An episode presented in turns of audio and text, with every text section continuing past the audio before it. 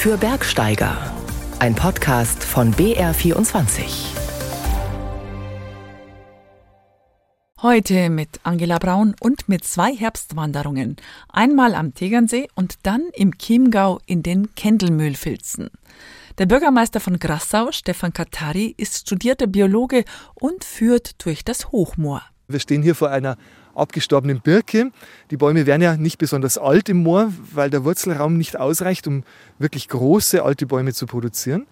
Und wenn so ein Baum abgestorben ist, dann holen sich andere Lebewesen diese organische Materie zurück. In dem Fall ist es ein Birkenporling.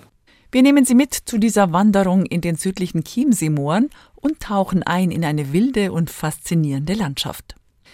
Die Berghütten haben längst geschlossen. Wer jetzt unterwegs ist und übernachten will oder muss, der kann auf einen Winterraum ausweichen. Doch die werden immer häufiger für Partys missbraucht.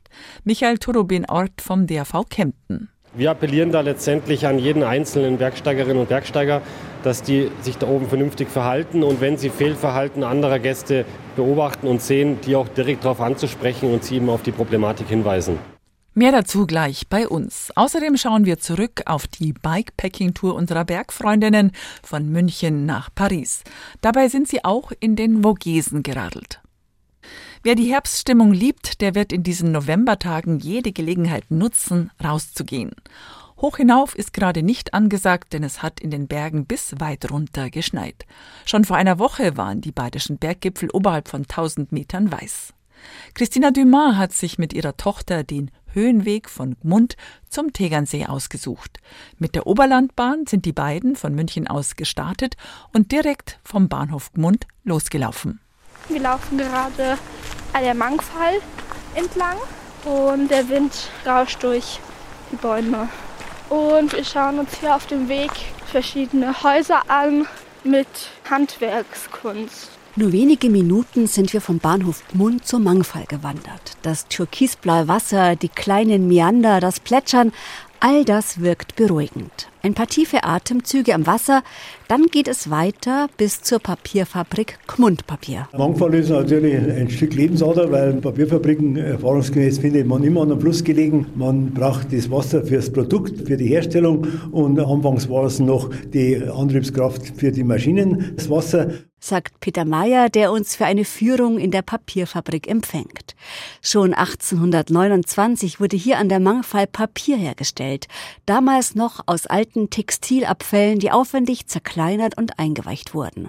Heute werden hier nachhaltige Designpapiere produziert, die auf der ganzen Welt bekannt sind. Eine große Handwerkskunst aufgrund der Beschaffenheit der Maschinen, wo man noch sehr viel Hand anlegen muss. Alte Papiermaschine, heuer 140 Jahre alt, Baujahr 1883, wo noch nicht alles PC gesteuert ist, sondern durch handwerkliches Können die Einstellungen getätigt werden müssen und so auf eine Qualität am Ende zu kommen. Begonnen hat das Ganze eben mit Handschöpfen, also der berühmte Bütte, wo man den Brei mit einem Schöpfrahmen rausschöpft. Und 1883, als dann die Papiermaschine ins Haus kam, hat sich das Ganze maschinell verlagert. Wobei der Brei dann auf ein laufendes Sieb aufgetragen wird, wo in der Phase vom Sieb die große Entwässerung stattfindet und dann das Papier weiter transportiert auf Bahnen durch Pressen und letztendlich zum Trocknen und so am Ende dann fertiges getrocknetes Papier ankommt. Ein Großteil der Energie wird selbst produziert, auch die Mangfall trägt mit Wasserkraft dazu bei. Nach dem Besuch in der Papierfabrik wandern wir weiter in den Ortskern nach Gmund zurück und weiter über den Höhenweg in Richtung Tegernsee. Er ist auch für Familien mit Kinderwagen geeignet. Die Tour ist abwechslungsreich. Wir wandern an prächtigen alten Bauernhöfen vorbei, immer mit einem weiten Blick ins Tegernseer Tal. Nach einer guten halben Stunde stehen wir vor der Handdruckerei Gistel. In einer alten Tenne bedruckt Martina Gistel Leinen, Baumwolle und Filz mit der Hand. Ist eine Siebhanddruckerei. Wir haben einen Drucktisch, der ist fast sieben Meter lang, so breit wie eine Stoffbahn, 1,50 Meter. Und da können wir dann Vorhänge, Tischdecken, also lange Bahnen anfertigen. Wir sind zu zweit beim Drucker. Das sind die großen Rahmen, manche Leute sagen Bilderrahmen. Das ist mein Siebdruckrahmen. Da sieht man jetzt bei mir gerade an der an Trockengestell drauf, das ist ein altes Bauernleinen. Das wären Kissen und Läufer. Das alte Bauernleinen stammt noch aus einer Zeit, als auf den Höfen der dort angebaute Flachs von Wanderwebern zu Leinen verarbeitet wurde. In ihren Kraxen transportierten die Weber kleine Webstühle und stellten die Stoffe dann direkt am Hof her. Bauernleinen, aber auch Baumwolle, Filz und viele andere Stoffarten bedruckt Martina Gistel mit alten Blumenmustern, zum Beispiel mit blauen Kornblumen, die seit Jahrhunderten hier im Tegernseer Tal bekannt sind. Aber auch modernere Muster hat sie im Angebot. Nach dem Besuch in der Handdruckerei wandern wir weiter Richtung Tegernsee durch Mischwald und vorbei an noch immer grünen Wiesen. Eine knappe Stunde vor Tegernsee rasten wir noch im Hofladen der Oberbuchbergers. Fast alles ist hier selbst gemacht. Bestes Lebensmittelhandwerk. Franziska, aufgewachsen in Gmund, steht heute an der Theke. Bei uns kann man frühstücken. Wir haben ein reichliches Frühstücksangebot, süß und herzhaft. Also da ist für jeden was dabei. Und hausgemachte Kuchen haben wir auch täglich. Von Limos, von Sirupe bis zum Brot, bis zur Marmelade. Es ist alles selbst gemacht. Nach einer kleinen Stärkung wandern wir noch eine knappe Stunde bis nach Tegernsee. Es war total schön und es war auch gar nicht so anstrengend. Und wir hatten immer den Blick auf den Tegernsee. Spätestens seit Mitte Oktober haben die meisten Schutzhütten in den Bergen geschlossen. Wer in der kalten Jahreszeit lange Skitouren oder Durchquerungen machen will, kann Winterräume nutzen. Diese Schutzplätze werden von vielen Hütten im Hochgebirge bereitgestellt. Sie sind in der Regel für Bergsteiger frei zugänglich. Doch leider wird dieses Angebot immer häufiger missbraucht, zum Beispiel für Partys. Der DAV beobachtet verstärkt Vandalismus und auch Müll in den Winterräumen. Barbara Weiß hat nachgeforscht. Nicht nur einmal gab es Partys auf der Mindelheimer Hütte in den Allgäuer Alpen. Mehrere Jahre in Folge wurde der Winterraum der Hütte zerstört. Hüttenwirt Jochen Krupinski. Da ist im Internet gestanden, heute Party auf der Mindelheimer Hütte. Und da waren 50, 60 Leute im Winterraum und dementsprechend hat er ausgeschaut. Die Toilette wurde nicht benutzt, man hat die Decken gemacht und hat sie einfach zusammengelegt, irgendeine Ecke reingeschmissen, die Stühle verheizt, obwohl Brennholz da war. Weil er genug hatte, hat der Allgäuer Hüttenwirt den Winterraum auf der Mindelheimer Hütte abgeschlossen. Jetzt gibt es nur noch einen Schutzraum ohne Ofen und Kocher, nur vier Schlafmöglichkeiten mit Decken für den Notfall. Aber der schöne Winterraum bleibt zu.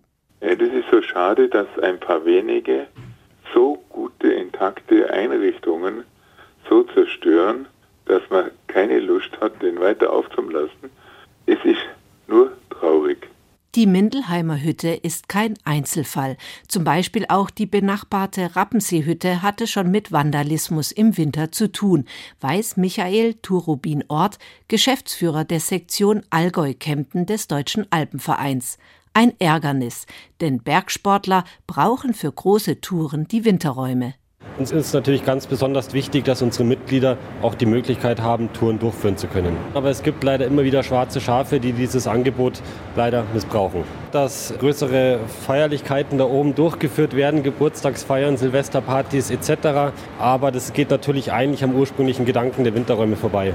Winterräume funktionieren im Prinzip wie eine Selbstversorgerhütte.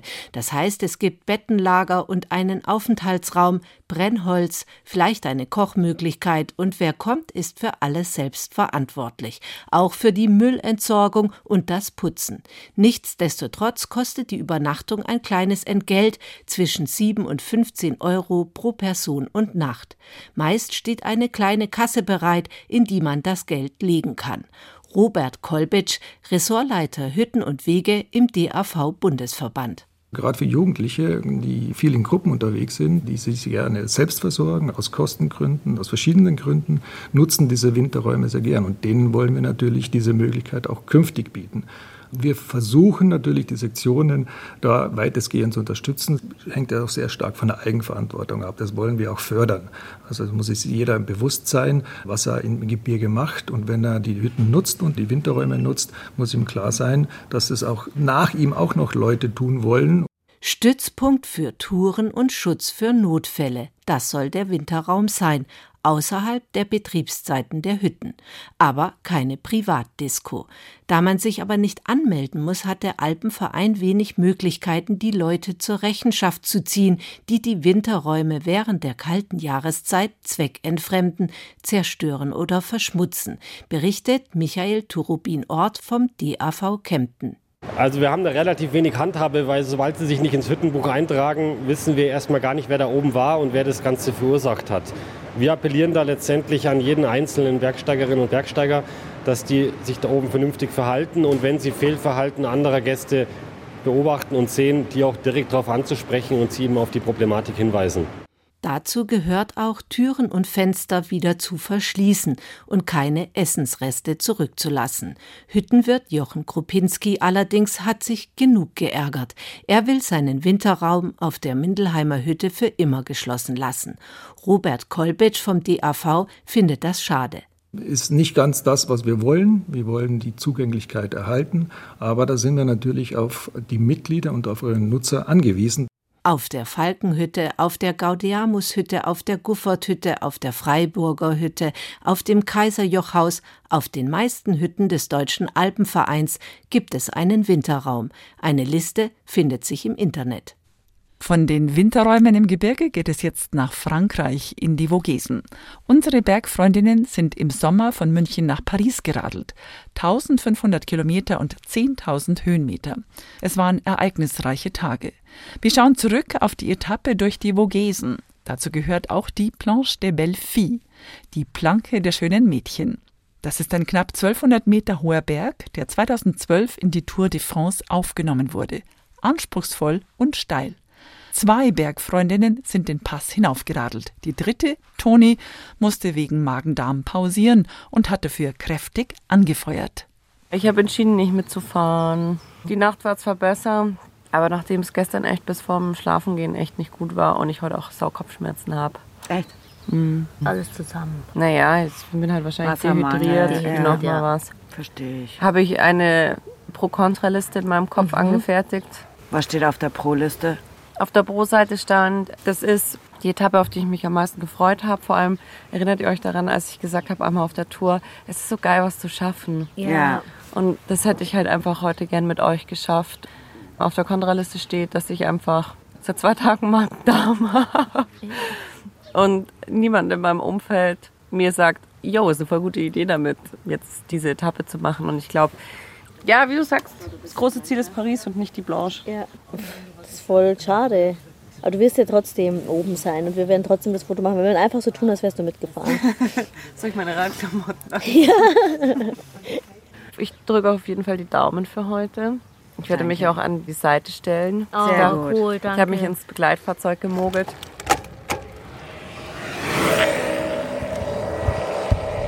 Fünf Kilometer haben wir schon. Uh. Ich möchte sowas nicht wissen, bitte. Okay. Piep, Kilometer haben wir schon. Hier steht es aber leider auch angeschrieben. Teambus an Team Fahrrad, Teambus an Team Fahrrad. Ich vermisse euch schon. Wir sind gerade ganz schnell von euch weggefahren. Ihr seid zu schnell, es sieht zu schnell aus, wie ihr fahrt. Jung. Kadi an Teambus. Es ist voll cool, dass du dabei bist, Toni. Wir warten jetzt gerade am nächsten geilen Kameraspot und ich habe mir überlegt, ich lese euch mal kurz vor, was die Blanche eigentlich für einen Hintergrund hat. Ich habe leider das Wissen selber nicht, deswegen habe ich auf Wikipedia geguckt. 2012 wurde der Anstieg zur Blanche de Belleville zum ersten Mal in die Tour de France aufgenommen. Diese Straße endet an einer Skistation auf 1035 Metern. Zum Gipfel selbst führte nur eine steile, grobe Forstpiste. Im Herbst 2018 wurde jene Piste in Vorbereitung der Tour de France 2019 zu einem breiten Schotterweg ausgebaut. Und was ich auch schon sehe, sind schon die ersten Schriftzüge auf der Straße. Und sie fahren gerade vorbei! Yeah!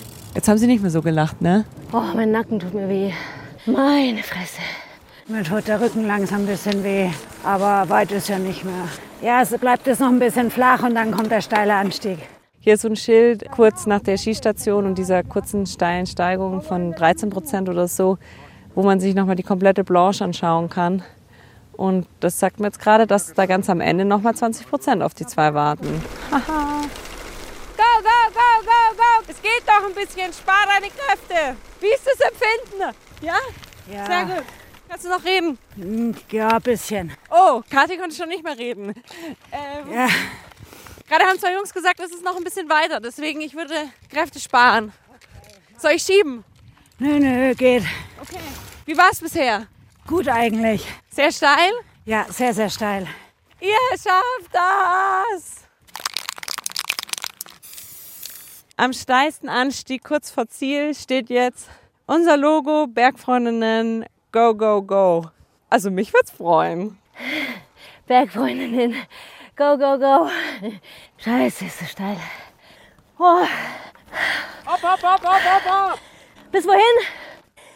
Danke. Maschine. Kadi! Ali, Ali, Ali! Kadi, go, go, go! Kämpfen! Yeah, Maschine! Ah, Toni auch! Oh, wie schön! Wir sind in den Skilift hochgelaufen. Toll gemacht! Und jetzt? Und jetzt sind Fahr wir wieder happy. runter. Ja. Ja, ich bin schon super happy. Bin schon ich. stolz nach solchen Sachen. Ich bin auch sehr stolz auf euch. Ihr habt ihr, könnt euch mal dann die Aufnahmen angucken, ey, wie ich da gepumpt habe. Ja. Nicht mehr normal. Also da habe ich echt gekämpft hier das letzte Du bist aber auch da hochgefetzt. Deine Beinchen waren noch so. Aber das, ich habe es echt, also das war, wäre nicht mehr viel gegangen. Willst du noch was zu deinen Emotionen sagen? Ah ja. Nö, also alles gesagt. Voll krass. Ihr, ihr seid einfach die de Belleville gefahren. Voll schön, ich fand's voll cool, wie äh, diese ersten Allele-Femme-Sprüche am Boden standen und so. Und auch wie viele Leute unterwegs sind Ja. und uns alle überholt Und haben diese natürlich. Ganze, die Frauengruppe. Ja, die war Boah, cool. die sind Oh, auch die sind durchgeballert. Ja. Und dann auch mal so eine Männergruppe, da hat dann einer auch gerufen, alle, alle. Das Ja, fand ich auch ziemlich auch. Der nett. Letzte hat ja, alle, alle genau. gerufen. Das war genau, das Ja. war voll nett. Am deprimiertsten fand ich den mit dem E-Bike. Aber. Boah, ich hab so geschwitzt. Boah. Trinkkind. Ja, aber es ging eigentlich ganz gut, finde Ja. ich.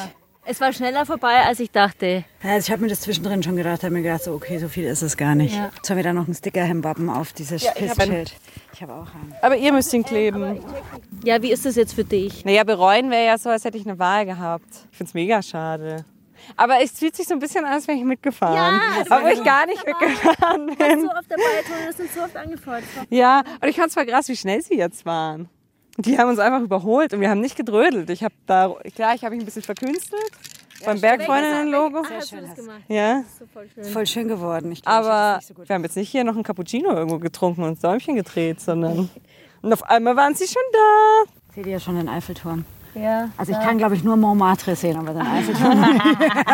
Ich sehe ihn nur, wenn er dann pro Stunde so blinkt. ja, genau. Nachts. Nachts könnte man bestimmt sehen von hier.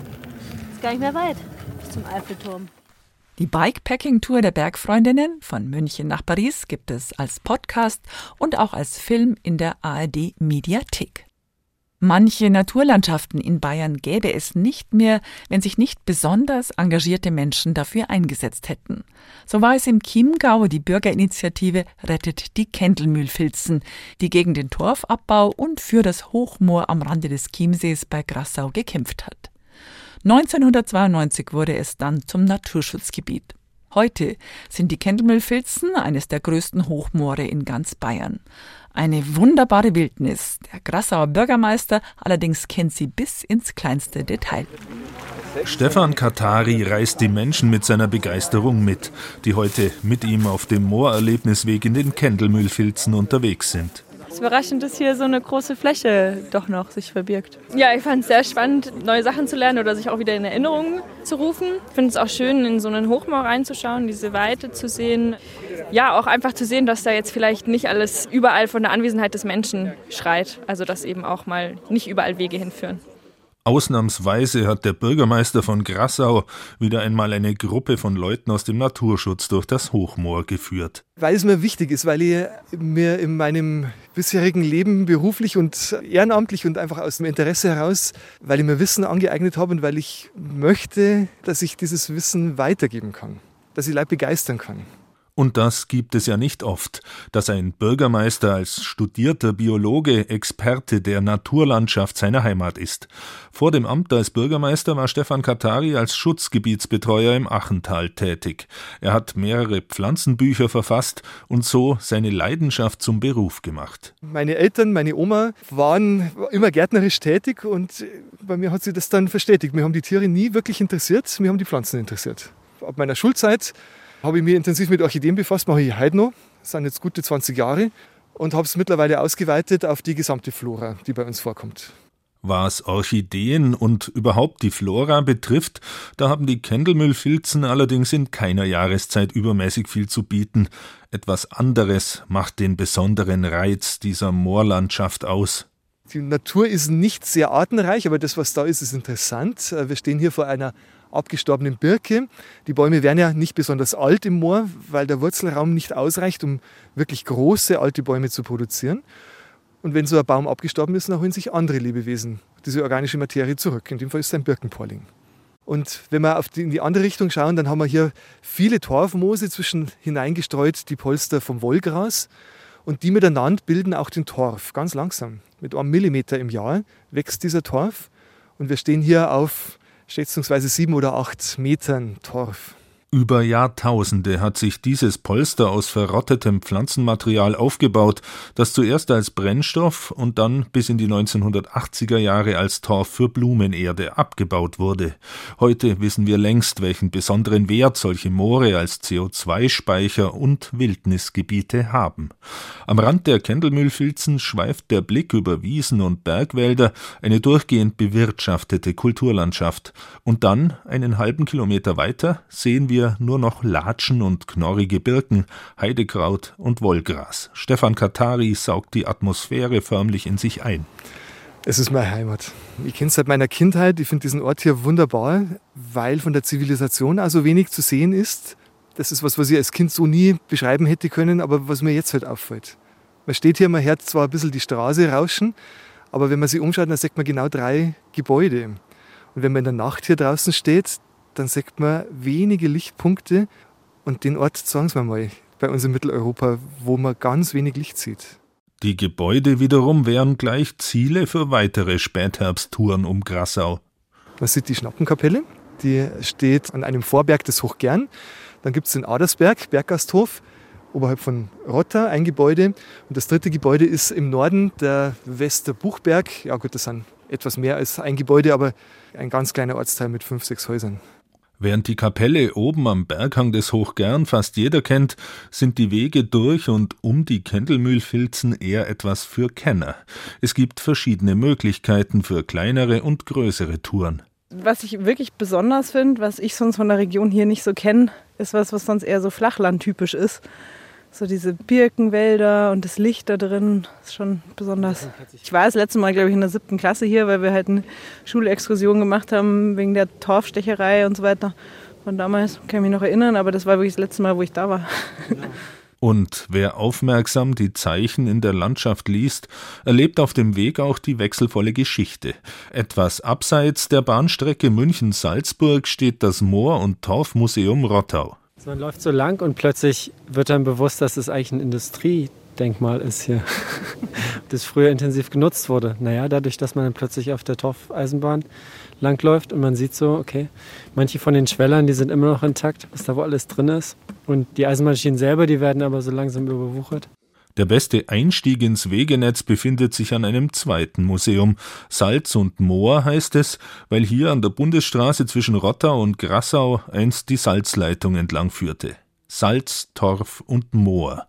Wie ein Geschichtsbuch erzählt die Landschaft vom Geschehen, das die Gegend einst geprägt hat. Und trotz der wechselvollen Geschichte gibt es die Kendelmühlfilzen noch heute. Ein Relikt der Nacheiszeit, das der Gegend ihren Charakter gibt. Georg Bayerle war unterwegs in den Kendelmühlfilzen im Chiemgau.